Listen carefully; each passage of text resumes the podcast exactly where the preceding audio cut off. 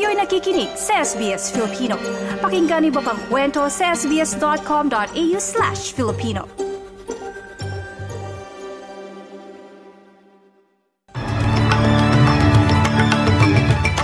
Sa ulo ng mga balita ngayong ikadalawamput siyam ng Setyembre taong 2023. Bagong Victorian Premier Jacinta Allen nanindigang itutuloy ang mga infrastructure projects sa estado.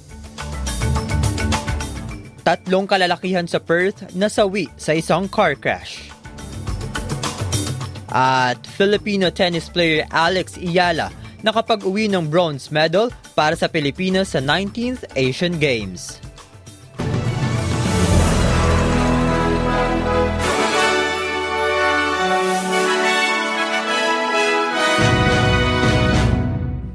Sa detalye ng mga balita, nanindigan ang bagong premier ng Victoria na si Jacinta Allen na itutuloy ang mga infrastructure projects ng pamahalaan kahit may posibilidad na humarap ang Estado sa kautangan.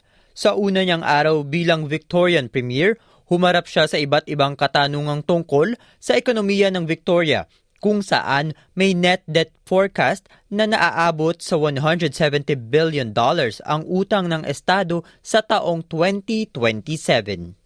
I want to be absolutely clear that we will deliver what the Victorian community have voted for. That is the, uh, the, the, settings that we will continue to pursue. That setting has uh, a return to an operating surplus in the forward estimates, and that is a responsible framework that is in place that will be uh, delivered by this government. Samantala, ang grupo ng militar at mga kagamitan ay ililipat sa Hilagang Australia para mas maging handa ang hukbo sa posibleng laban sa rehiyon.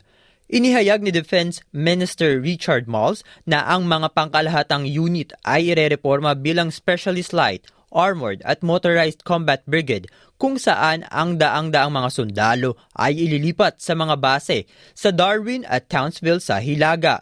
Narito ang pahayag ni Acting Chief of the Army Major General Richard Vug sa reformang ito. We can't get away from the fact that there is a recruitment and retention issue that's been publicly spoken about. We will have relevant, world class, properly resourced brigades, and, and that is one of our best retention tools because it's an enjoyable place to serve when, when a soldier has the right capabilities at hand. Sa ibang balita, tatlong kalalakihan ang nasawi sa Perth dahil sa isang car crash nitong Miyerkules habang isa ang nasa kritikal na kondisyon sa ospital. Ang dalawa sa mga ito ay magkapatid na may edad 24 at 21, habang ang isa ay 24 years old din na ama naman sa dalawang bata. Ang car crash ay naganap sa Baldivis, gabi ng ikadalawamputsyam ng Setyembre.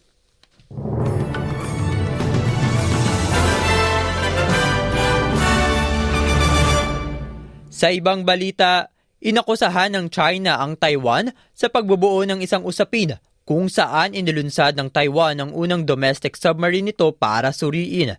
Kung magiging matagumpay ang test, inaasahang magiging malaking tulong ang submarine sa shipbuilding at mga disenyo.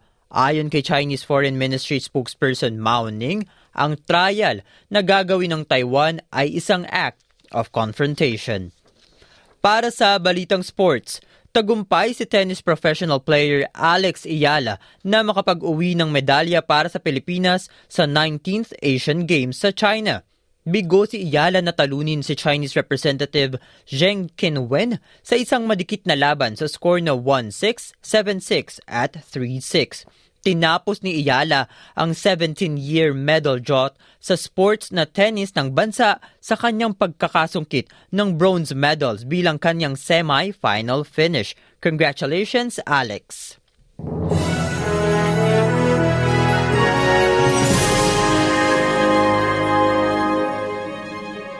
Sa palitan naman po tayo ng salapi. Ayon sa Reserve Bank of Australia, ang isang Australian dollar ay katumbas ng 63 US cents. Mula naman sa Bangko Sentral ng Pilipinas, ang isang US dollar ay katumbas ng 56.93 pesos at ang palitan ng isang Australian dollar ay 36.16 pesos. Sa lagay naman ng panahon ngayong biyernes, Magiging maulan sa Hobart sa temperaturang 24 degrees. Makararanas ng bahagyang maulap na panahon ang mga sumusunod. Perth at 24, Brisbane at 27 degrees, Cairns at 28. Maaraw naman sa mga sumusunod na lugar. Adelaide at 28, Melbourne sa temperaturang 25 degrees, Canberra at 26, Wollongong at 28, Sydney at 29, Newcastle sa temperaturang 32 at Darwin sa temperaturang 35. At iyan ang mga balita sa araw na ito. Ako po si Martin Tuanyo para sa SBS Filipino. Nice yung bang makinig na iba pang kwento na tulad ito? Makinig sa Apple Podcast, Google Podcast, Spotify o sa iba pang podcast apps.